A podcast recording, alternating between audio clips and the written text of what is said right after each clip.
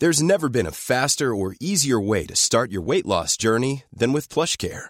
PlushCare accepts most insurance plans and gives you online access to board-certified physicians who can prescribe FDA-approved weight loss medications like Wegovy and Zepbound for those who qualify. Take charge of your health and speak with a board-certified physician about a weight loss plan that's right for you. Get started today at plushcare.com slash weight loss. That's plushcare.com slash weight loss. plushcare.com slash weight loss.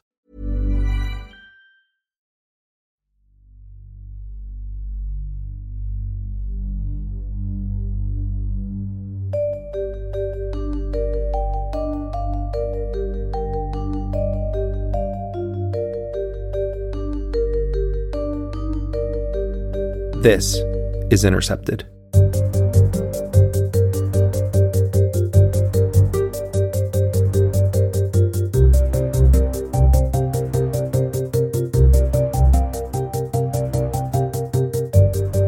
Welcome to Intercepted. I'm Jeremy Scahill. And I'm Murtaza Hussain. Maz, Joe Biden marked 100 days of his no holds barred support for Israel's war of annihilation against the people of Gaza by pretending that the deaths, the maiming, the displacement of the Palestinian victims in Gaza were invisible. And I found it uh, really interesting that Biden issued this statement, which only emphasized the Israeli deaths on October 7th and the hostages who remain in uh, the custody of Hamas and, and other groups in Gaza, and made no mention of 10,000 dead Palestinian children, that that statement was issued just as the United States was starting the observation of the Martin Luther King Jr. holiday. I'm saying that it seemed fitting because there's something symbolic about how Biden's statement on Gaza erased the existence of and the deaths of the Palestinian people.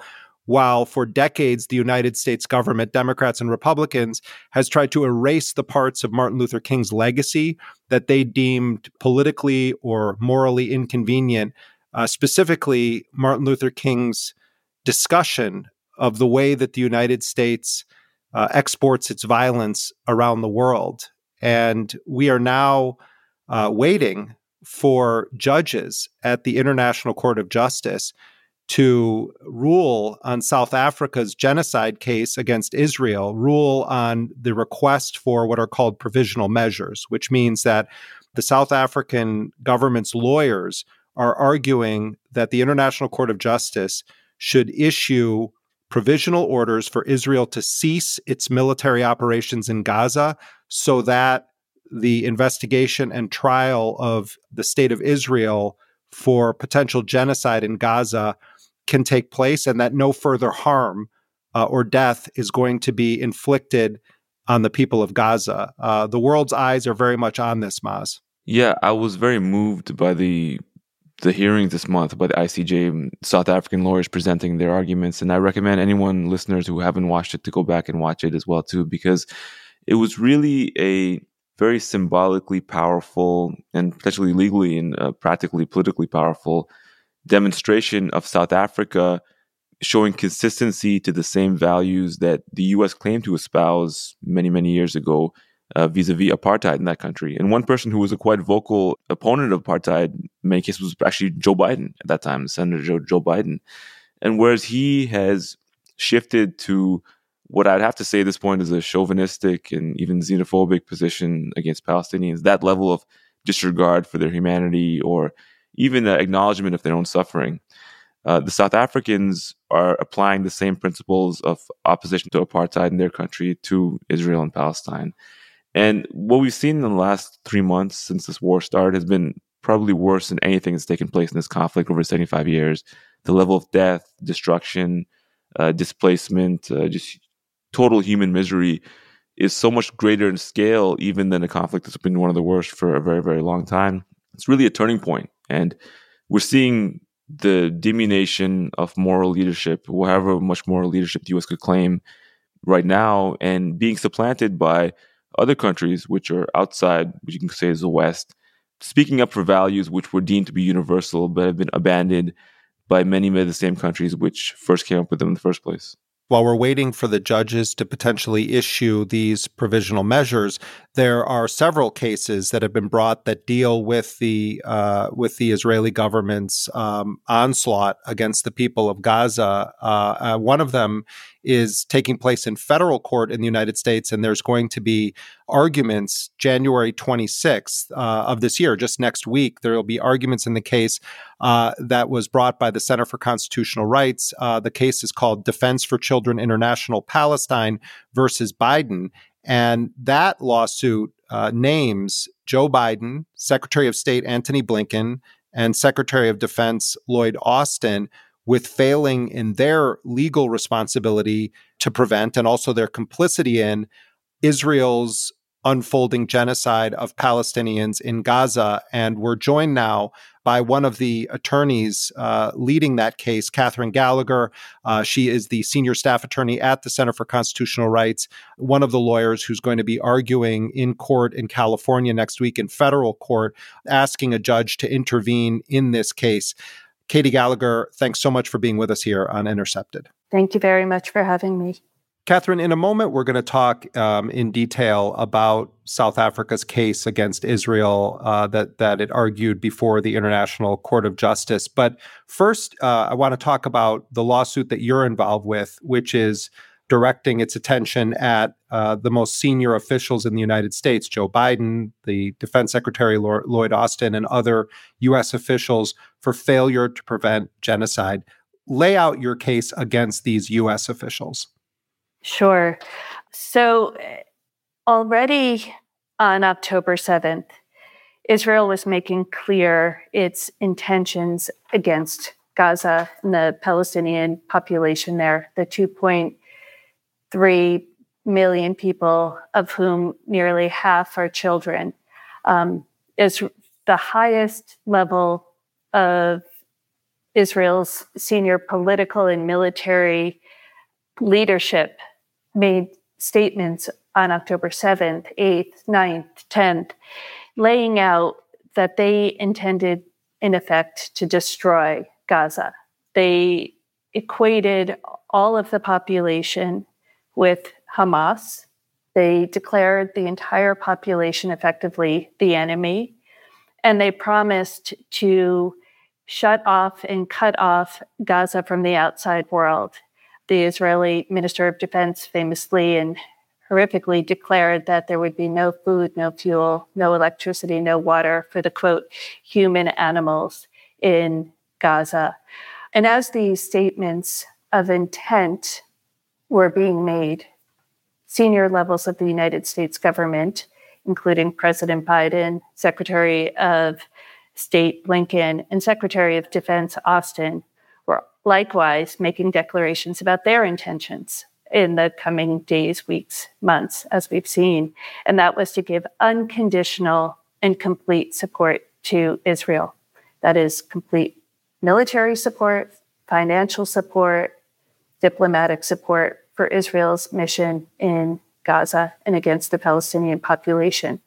So, quite quickly, CCR saw and understood that we were in a different moment this is not a question of simply Israel exceeding, as it often has and continually does, the, the limits of international humanitarian law in terms of how it has carried out its occupation over the many decades and its 17 year blockade of Gaza.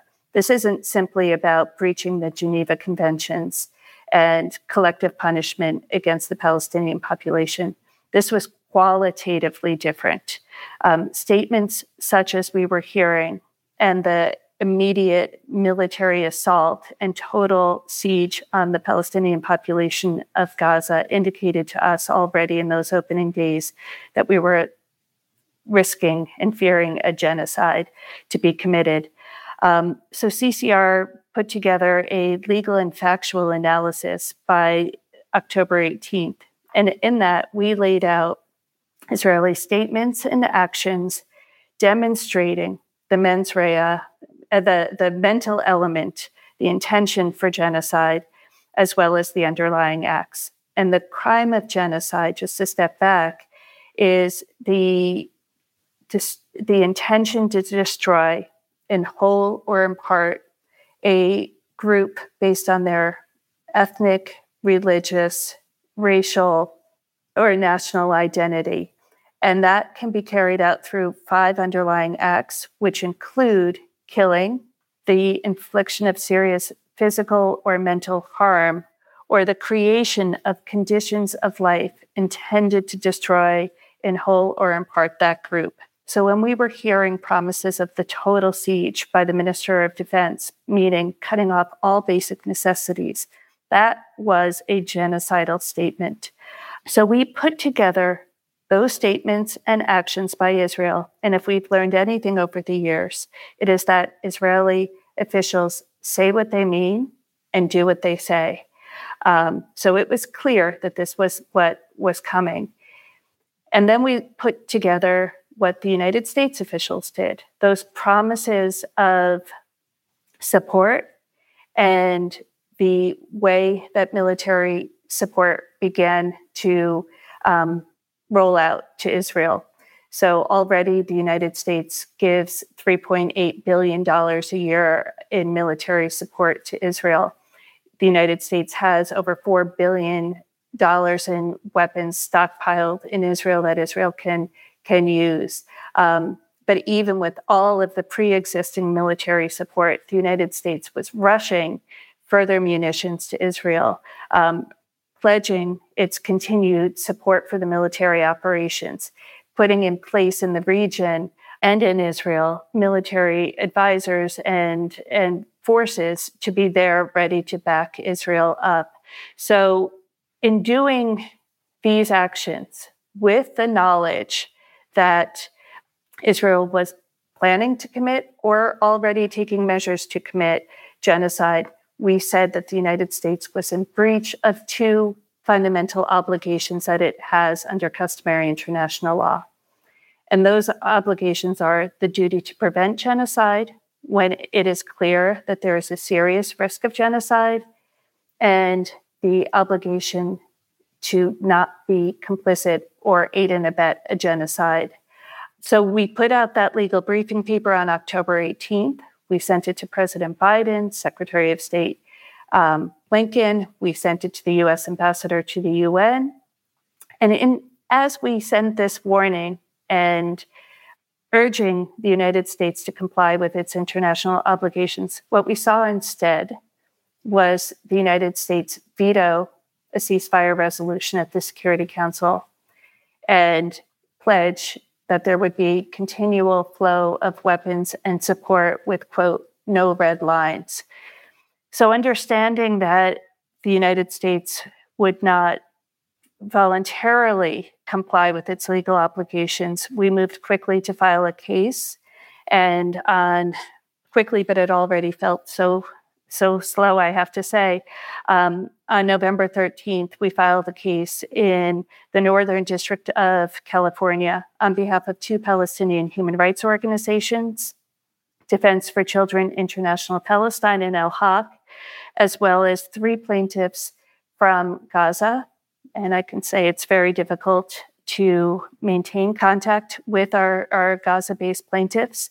Um, and it is really a heroic action for them to file a case with the, the risk that comes with that.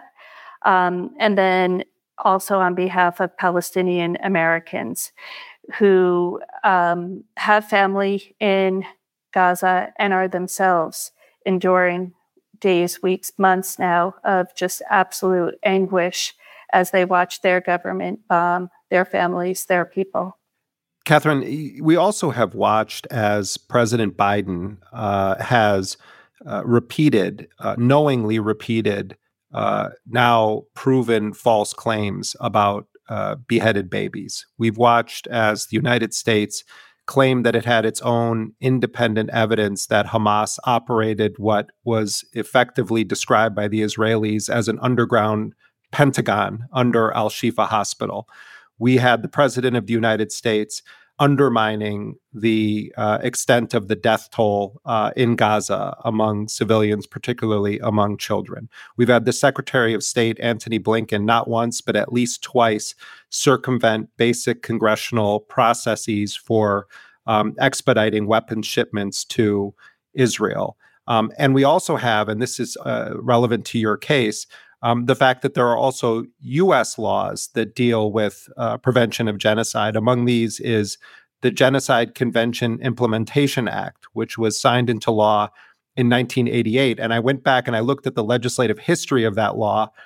And the original sponsor of the Genocide Convention Implementation Act was a senator named Joe Biden. Talk about the US legal aspect of this and laws that potentially the administration is violating inside the United States. Well, the United States has unquestionably recognized its obligations to prevent and punish genocide. Um, as you noted, yes, it was Senator Biden who finally pushed through the United States becoming a party to the Genocide Convention 40 years after most other countries had. And in his time as vice president under under Barack Obama and within his own administration, he has claimed that the prevention of mass atrocities and specifically identified genocide is a matter of national policy and national priority. But when it comes to the genocide against the Palestinian people in Gaza, again, half of the victims are, are children who have been killed, rendered orphans, um, maimed, homeless, um, with no schools to go to.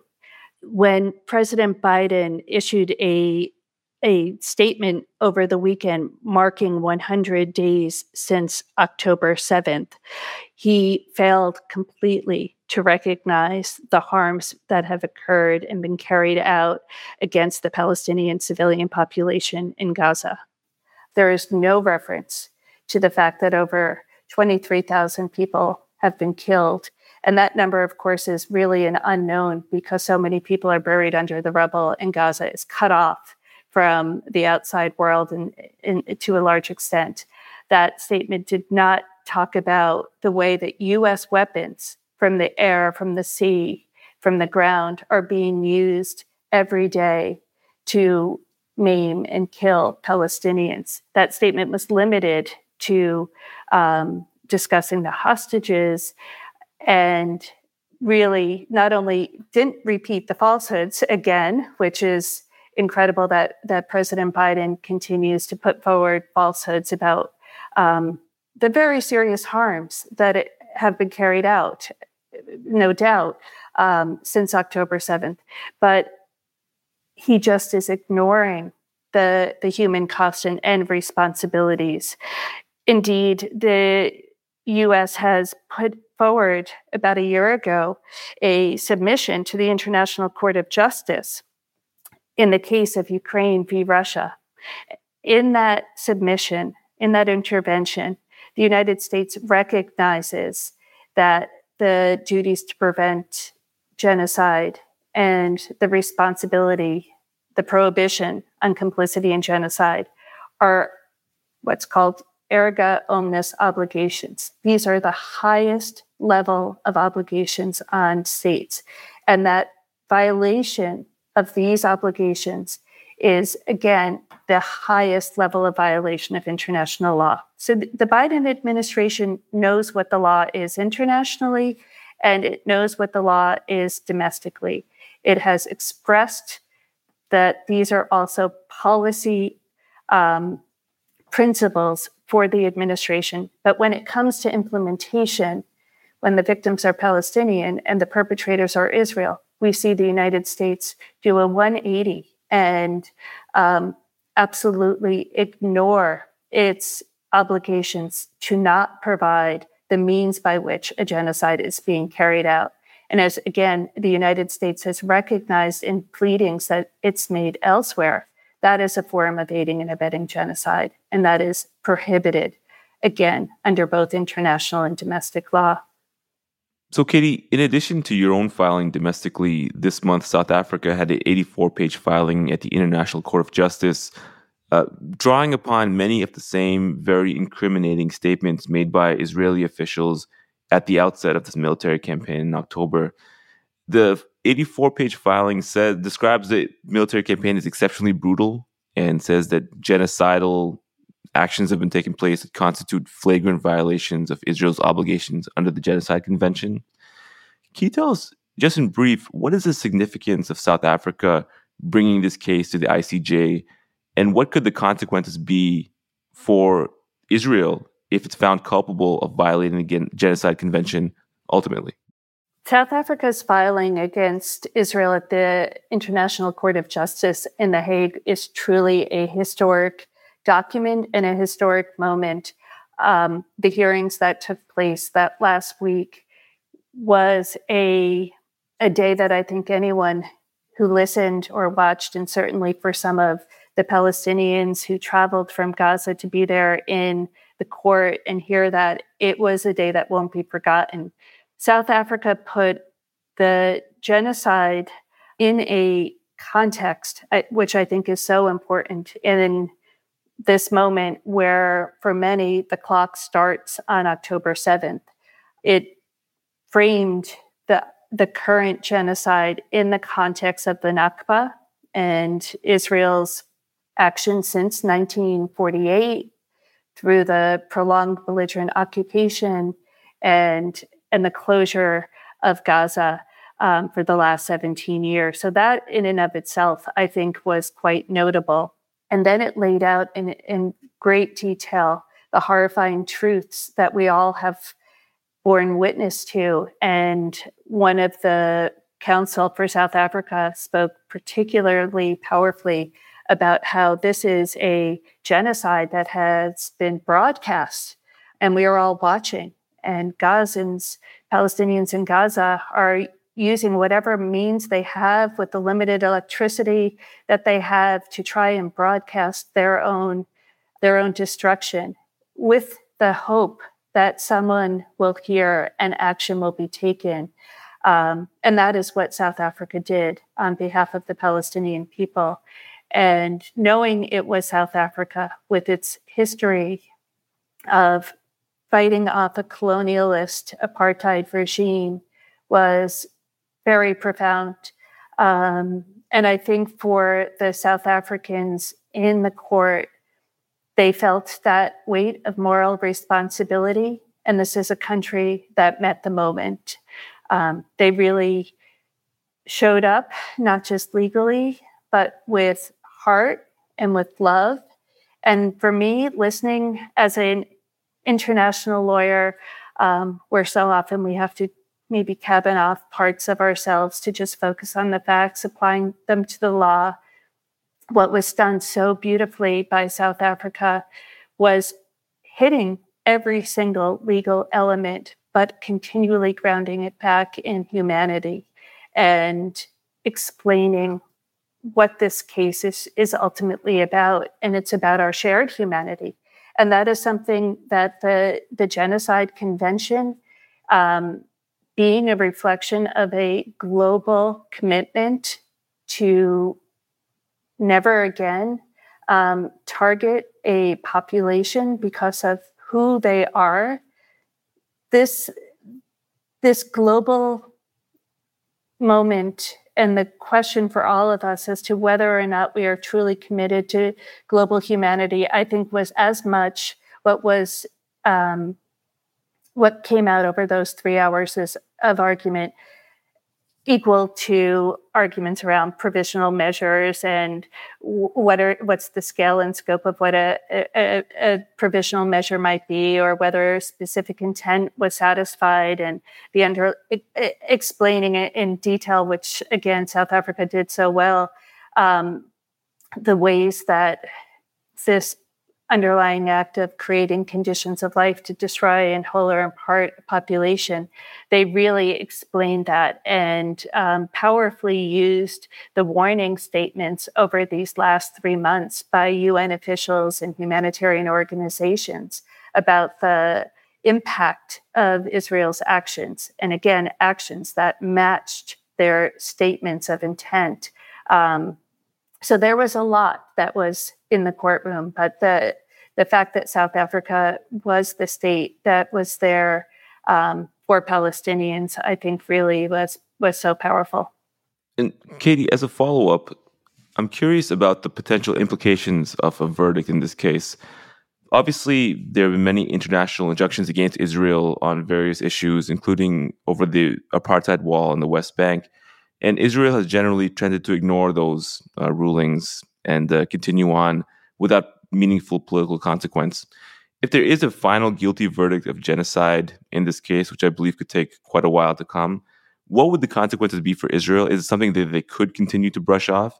And secondly, can you explain the context of provisional rulings that the court could make? Because obviously, the situation in Gaza is a crisis happening right now, and there could be injunctions short of a final ruling that come in the coming days or weeks. What might those mean? And can Israel and its supporters in the US or in the European Union or elsewhere, can they ignore these rulings as they have in the past? Yes, right now at the International Court of Justice, we are in the very first phase of a case. South Africa, because of the urgency of the moment, has asked the World Court to put in place some provisional measures while the merits of the case are being um, adjudicated. And just to draw a parallel, that is the same thing that we have asked the court in California to do in our genocide case against President Biden, we have sought a preliminary injunction where we say at this moment, because of the ongoing risk of or actual genocide, we need you, court, to act now. Um, so it's a very similar proceeding to a preliminary injunction where you're asking the court to enjoin cert to stop and cease and desist certain actions because of the um, huge risk of irreparable harm. You can't bring back human lives that are lost in the course of a genocide um, by finding a, a good ruling three years down the road.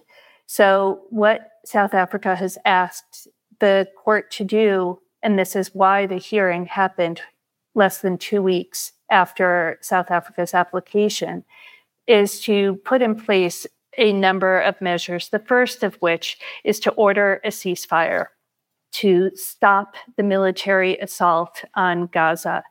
And this is something that um, has been ordered in prior proceedings. I mentioned that there is a case pending between Ukraine and Russia. And in those proceedings, the International Court of Justice did order a cessation of military activities. So a ceasefire is one of the steps that um, South Africa is asking the court to, to, to take right now. And we could see an order from the court within weeks.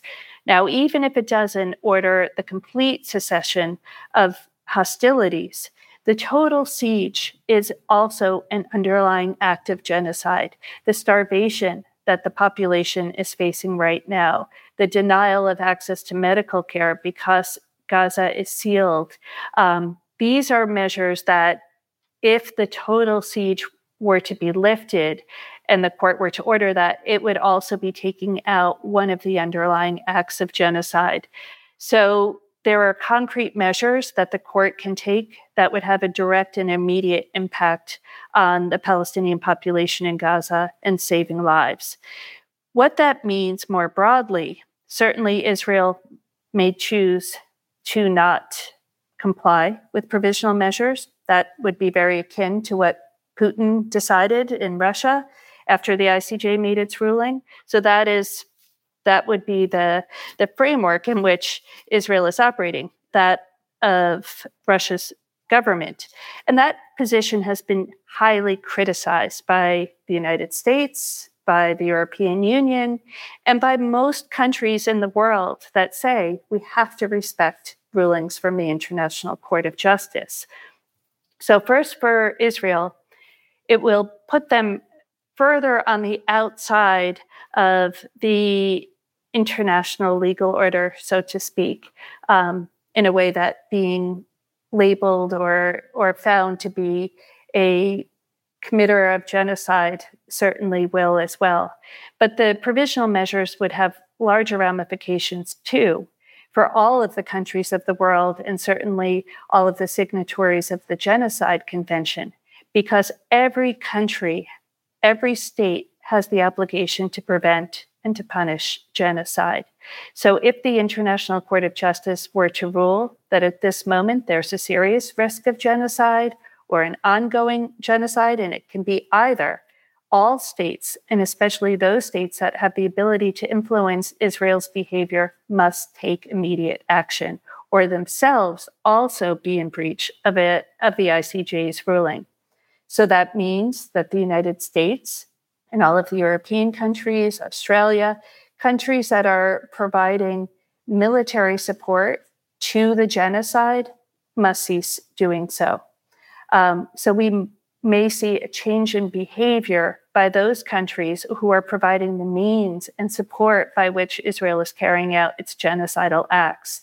Um, we will see countries having to take a different position regarding support for the total siege of Gaza uh, and ultimately, arguably, for the occupation of, of Gaza.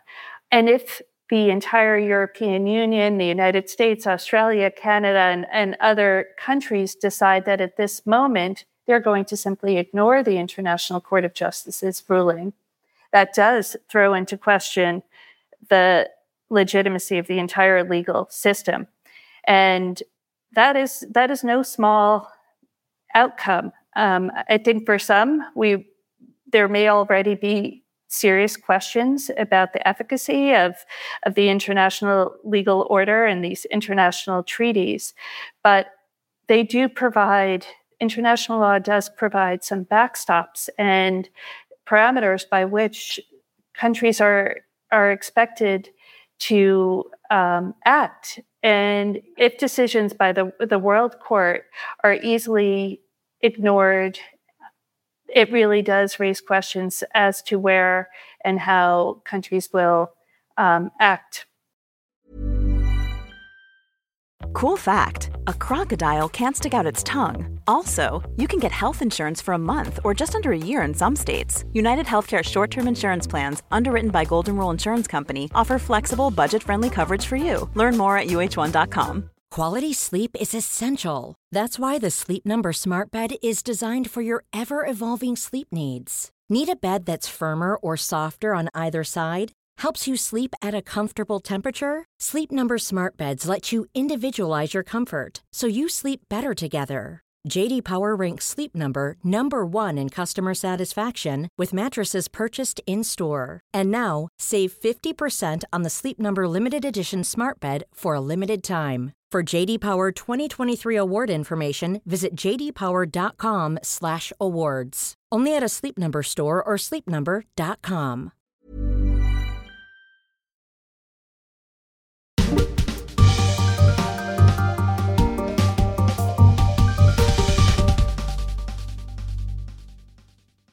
Benjamin Netanyahu, uh, after uh, Israel finished its rebuttal at the International Court of Justice, uh, gives a speech in which he says, quote, nobody will stop us, not The Hague, not the axis of evil, and not anybody else. Um, your response to Netanyahu, I mean, first of all, they introduced, uh, the South Africans did at court, um, statements that Netanyahu and others made, um, including Netanyahu's invoking of the biblical tale of Amalek, uh, where God orders the Israelites to kill all of the men, women, children, infants, uh, and cattle, uh, and um, and they basically the Israeli lawyers basically said, "Oh, the South Africans don't understand theology," and by the way, they failed to continue reading the quote where Netanyahu characterizes the Israeli Defense Force as the most moral army in the history of uh, humanity and says that you know we only go after the the terrorists. But Netanyahu already, even before there's been any ruling, even on provisional measures, is saying nobody will stop us, not The Hague, not the axis of evil, and not anybody else. Yes. Uh, Prime Minister Netanyahu's statements stood in stark contrast to what Israel's lawyers tried to do over three hours Friday in The Hague. And that was to tell the court, don't worry, we have it under control, trust us, and we're scaling back operations anyway. So just let us wrap this up. That was essentially what three hours of argument by Israel boiled down to, with statements of self-defense and and legitimizing um, or justifying their actions also attempted in that time. And then when you had Netanyahu come out the next day and say, "Hey, no, we won't follow anything. We can do what we want."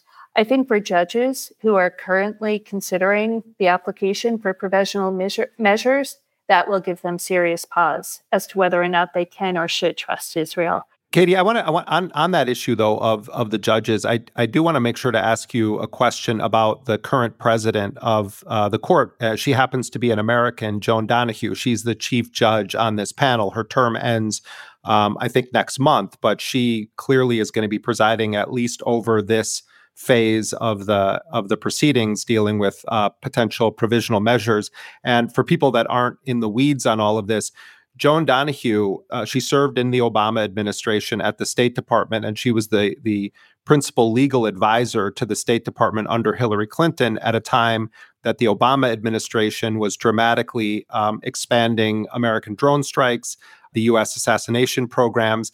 Um, but deeper back in Donoghue's history, she was a uh, a legal advisor for the United States when Nicaragua sued the United States at the World Court for backing the Contra death squads uh, in Nicaragua for the mining of the harbors and the shores around Nicaragua. And the court in that case um, had 15 decisions that it voted on, and it found in its verdict that the United States was in breach of its obligations under international law not to use force against another state, not to intervene in its affairs, not to violate its sovereignty, not to interrupt uh, peaceful maritime commerce, and then under uh, in breach of a number of other treaties. So this judge, uh, you know, has uh, very deep ties to uh, not just uh, powerful figures within the United States, but served I- at some of the highest levels of the U.S. State Department. Um, also served as part of the defense of the United States when it argued that Nicaragua, uh, that the court had no jurisdiction to hear Nicaragua's claims about the United States sponsoring death squads in their country. Yeah. Thank you for for sharing all of that background and and I would just add two more pieces that I think should be um, considered when we're thinking about these judges, and and that is that uh, Judge Donoghue in the last four years has twice weighed in on the obligations under the Genocide Convention. She has found in the Gambia case against Myanmar that there are duties to prevent genocide for all states and outlined that sending weapons in support of a genocide can be a form of complicity. And then she made the same ruling in the context of Ukraine v. Russia. So this is a judge who is also on record in The Hague about what the obligations are for all states. So stepping back, um, we have a panel of, of 15 judges at the ICJ, and it is a, a diverse set of judges. And we often see that there can be dissents or concurring opinions because those countries on both sides of a dispute are allowed to have their own judge. So South Africa appointed a judge, Israel appointed a judge. And because of the geopolitical nature of things, um, we often see when you have a judge from the United States, for example, and a judge from Russia, that they may not be aligned, and a judge from China. Um, you have some of the dynamics that we see in the Security Council. So I'm not going to prejudge at this moment what, what Judge Donoghue may or may not decide in this case. But what I would say is the jurisprudence of the International Court of Justice is very clear on what the obligations are for Israel and for all other states, including the United States. And if there were to be a carve out from that jurisprudence, given to Israel, and again, by extension, those countries that are failing to prevent or indeed even supporting Israel's genocide. I think that this court that President Donoghue is currently the president of will have a serious crisis of legitimacy on its hands. And I hope that that is a factor that all judges at the International Court of Justice are taking into account. Um, we need a International Court of Justice to be independent, to apply the facts to the law equally for all peoples in protection of all peoples and being willing to hold the powerful to account. So I I agree that this is a moment of reckoning for international justice and accountability. And I hope that a majority of judges, if not all judges, recognize the the gravity of the current situation for Palestinians in Gaza and issue the um, provisional measures with urgency that are needed to save lives. You know, Katie, genocide itself is a crime that has universal jurisdiction. And if the ICJ finds that Israel and Israeli officials are culpable of genocide, in this case in Gaza, it would also open the door, I think, to domestic courts in other countries filing their own charges against Israeli officials, uh, which could preclude them from travel, uh, which could lead them to danger of extradition when they do travel to various places. And you mentioned Vladimir Putin recently as well too. He also has notably been pretty grounded in Russia since that the ICC issued this warrant against him. So international law, even though the enforcement of it is in many cases lacking, it could have knock on effects for how people comport themselves vis a vis domestic criminal culpability.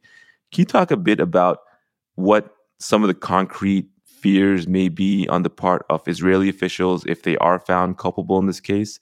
And, you know, Benjamin Netanyahu is continuing to make these very provocative statements about The Hague and ignoring its ruling and so forth. But also, it seems like the Israelis have been a bit chastened or a bit worried about this case, given how hard they're now fighting against it. Talk a bit about what could happen if Israel finds itself in legal jeopardy as a result of a ruling by the ICJ. Yes, I, I think it is quite notable that right after South Africa filed its application on December 29th, the tone, the rhetoric coming out of Israel was different, if not yet the actions on the ground. So, right there, we do see that international law has some power and enforcement looks different at the international level than it might in a pure criminal case at the domestic level. The levers of enforcement of something like the obligation to prevent or to punish genocide could take the form of sanctions. It could take the form of divestment from Israel it could take the form of support for a ceasefire resolution at the Security Council if a resolution were to come up again. So, one thing could very well be criminal cases at the national level against senior Israeli officials and others who have perpetrated or supported the genocide against the Palestinian population.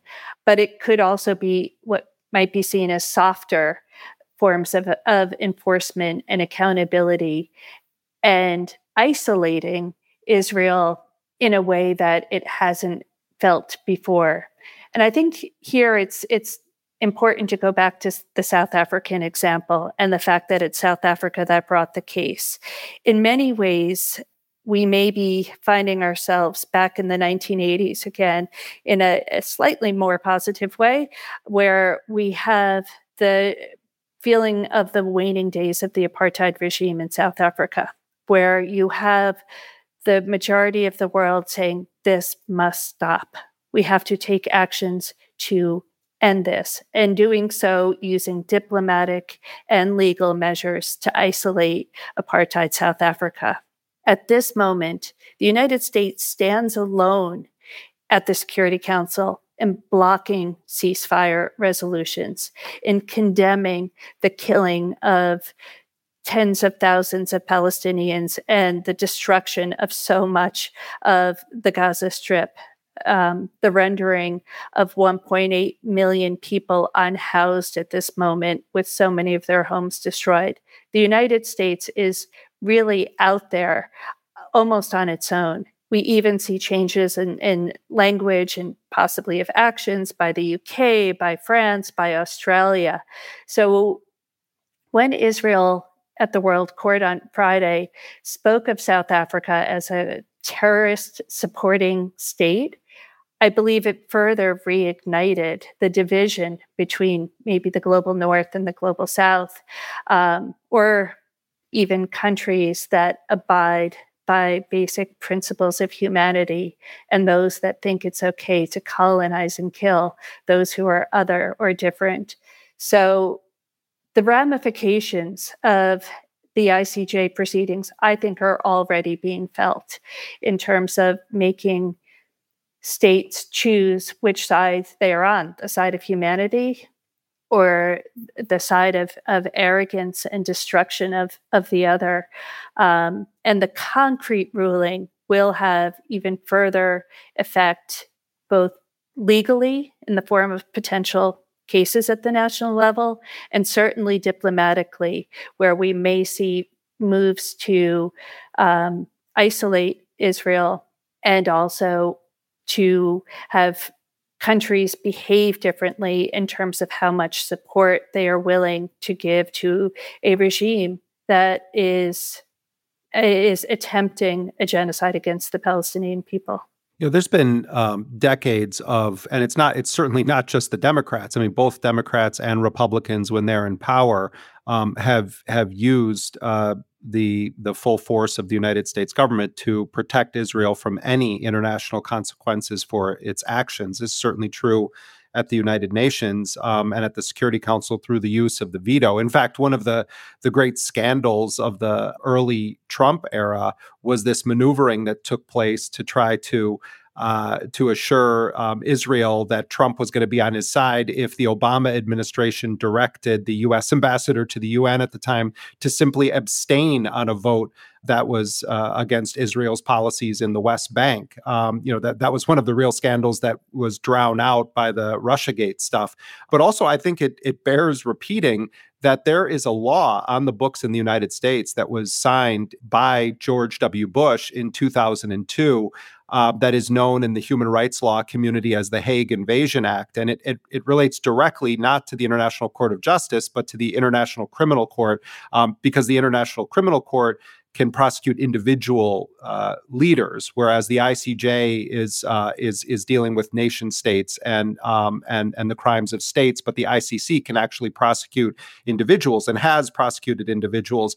And that law that was signed in 2002 um, was passed by an overwhelming bipartisan majority. It was 75 19 in the Senate. Uh, notably, Joe Biden um, dissented uh, on that and voted against it. But just to remind people what that uh, act authorizes, it, it provides for the President of the United States to, quote, use all means necessary and appropriate to bring about the release of any person who is detained uh, by the International Criminal Court that is not just uh, a, a, member of the United States Armed Forces or an official of the United States government, but also covered allied persons, meaning personnel from uh, NATO states. But then it also specifies major non NATO allies of the United States, including Australia, Egypt, Japan, Argentina, the Republic of Korea, New Zealand, and Israel. So you know there also are cases that are are uh, are in process where there's an effort to try to to to get um, a, a, an arrest warrant issued for Netanyahu and other Israeli officials at the ICC. Um, I don't think there's any chance in hell that that's going to happen, but um, you know I I respect the effort. Um, but that's how extreme, and this is the point I'm making. This is how extreme the U.S. position is on the application of international law to not just the United States and its actions, but the actions of its allies, including Israel. And when we look at that, that the US actually has a law that says the president can use military force, essentially invade The Hague in the Netherlands to quote unquote liberate American personnel, or in this case, potentially Israeli personnel. you understand what the people of Gaza are up against when it comes to international law. And, and what I want to ask you specifically, though, is at the end of the day, if provisional measures are ordered by the court and Israel is told it must cease its active military operations pending uh, this litigation moving forward at the International Court of Justice, is at the end of the day, Katie, can't the U.S. stop it? Even using it, even using legitimate legal maneuvers at the United Nations, isn't it true that the U.S. can actually, at the end of the day, stop that and and halt the court from doing it? Look, I think the United States can try, but in the long term or even the midterm, um, the United States is taking on a losing battle.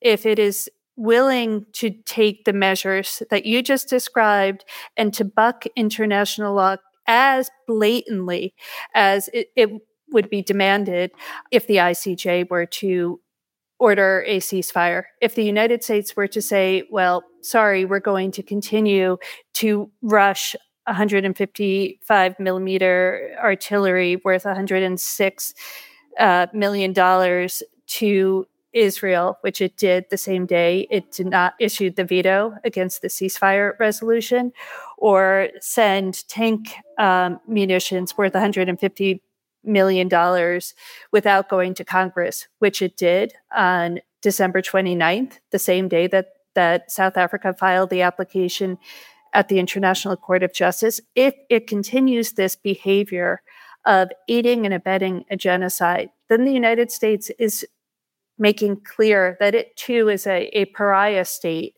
I think there are already many countries in the world, and many of us, who doubt that the United States really believes the principles of international law that it, it urges others or demands others comply with. Um, but such a blatant break with principles that, again, just last year in the Ukraine v. Russia proceedings, it espoused really will take a lot of explaining to do. And I think also with the International Criminal Court, we have a prosecutor right now, Karim Khan, who has raised many questions for those who want to see the ICC succeed in being an independent arbiter of justice and accountability. We have not seen the kinds of statements and certainly not the kinds of actions needed to meet the moment with an ongoing genocide in Gaza. But I think for someone like Karim Khan, a decision by the International Court of Justice that recognizes an unfolding genocide against the Palestinian people will make inaction by him far more difficult. So while we might not see an arrest warrant against Benjamin Netanyahu, we might see an arrest warrant against the Minister of Defense, who ordered a total siege against the Palestinian population that has led to mass starvation. And that is not only an underlying act of genocide, it is also part of a crime against humanity of extermination. It is also a war crime. There is a war crime of starvation. And that is something that we have heard even the ICC prosecutor, Karim Khan, warn against repeatedly in the last few weeks and, and months. So I do think there will be spillover effects that reach not only Israel, but the United States if the ICJ puts out a, a ruling that acknowledges that there is an unfolding genocide and that requires all states to take measures to stave off the risk of further death and destruction for Palestinians. Katie, I just want to ask you one more question to put things in a broader perspective. Obviously, the ICJ and these other institutions of international law were created kind of out, out of the moment of World War II and the destruction and the chaos that had been unleashed to try to put some sort of guidelines around human rights and uh, the way states and peoples are allowed to deal with each other. And now it seems like with this crisis, it's almost come to an inflection point because the United States, the country which did the most, in theory, and however flawed, to try to build this infrastructure and promote it and lend it some legitimacy, is now faced with a situation where it may be the prime abettor of violations, of very brazen violations of international law by a client state, and even directly complicit itself in acts of genocide for its own officials.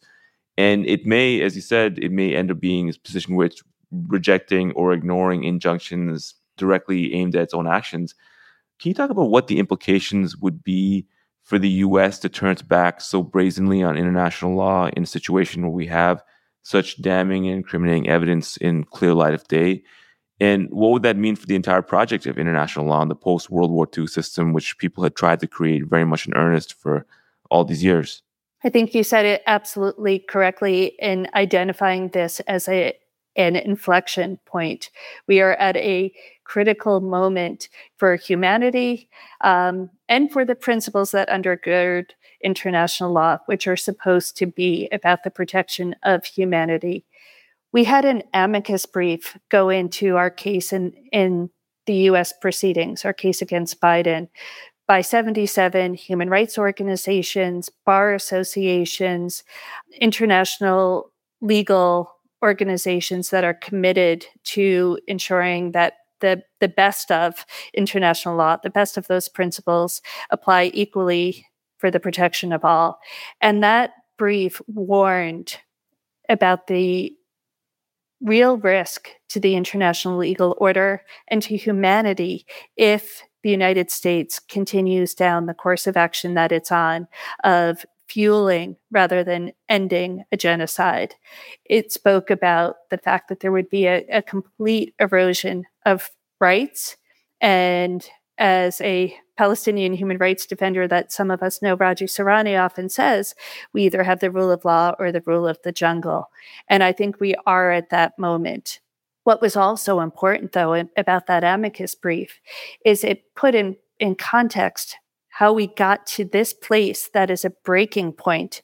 And that it went back to the post 9 11 so called war on terror, the United States embrace of torture regimes, embrace of so called targeted killings, embrace of a global battlefield where it could bomb and shoot anyone who they considered a quote terrorist with impunity and without explanation, or where they can have a preventive, so called preventive war against Iraq, a war by choice that led to a horrifying occupation with tremendously cruel and long lasting impacts for the Iraqi population and, and their country this is the context that we need to see to understand why a case at the International Court of Justice between South Africa and Israel is about much more than just the outcome in a judgment. It's really about what kind of world we want to have. And is it going to be one where some powers have to comply with the law while punishing others who don't? Or will it be a moment where the law will equally protect and hold the powerful to account? Impunity breeds repetition and reoccurrence. And what we've seen from Israel with its military assaults on Gaza in 2009, in 2012, in 2014, in 2018, in 2021 is that each military assault, they've gone farther. And been even more brutal with more destruction, more death, and they've never had to pay a cost. And that is why at this moment we have at least 23,000 Palestinians who've been killed, 1.9 million who've been displaced, and so much of, of the infrastructure, including homes, destroyed in Gaza. So international law really needs at this moment to be given effect, or else we are in a, a point of, of true lawlessness, and it will extend far beyond the occupied Palestinian territory in Israel, or even far beyond what the United States has done in black sites it, over the years of the war on terror. Um, it really will be a lawlessness that will be global. And I think when we see so much um, risk of the end of democracy, as we've been experiencing these last five, ten years, it's really quite a, a, a concerning moment, a scary moment. Uh, on that dark note, uh, Katie Gallagher, I want to thank you very much for being with us here on Intercepted. Thank you. Thanks for having me. That was Katherine Gallagher, a senior staff attorney at the Center for Constitutional Rights.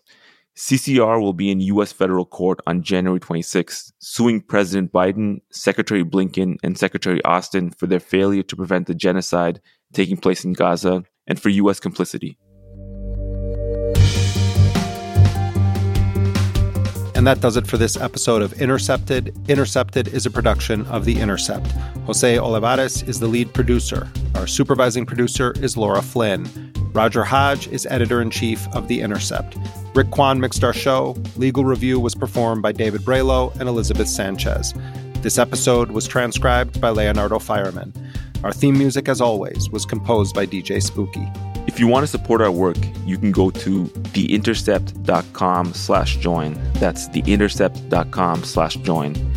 Your donation, no matter what the size, makes a real difference. And if you haven't already, please subscribe to Intercepted. And definitely do leave us a rating and review whenever you find our podcast.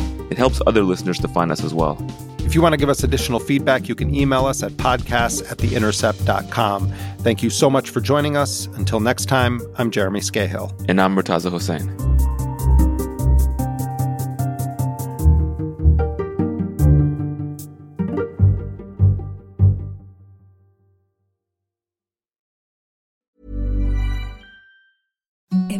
Softest sheets you've ever felt. Now imagine them getting even softer over time. That's what you'll feel with Boll and Branch's organic cotton sheets. In a recent customer survey, 96% replied that Bowl and Branch sheets get softer with every wash. Start getting your best night's sleep in these sheets that get softer and softer for years to come. Try their sheets with a 30-night guarantee. Plus, get 15% off your first order at bollandbranch.com. Code BUTTERY. Exclusions apply. See site for details.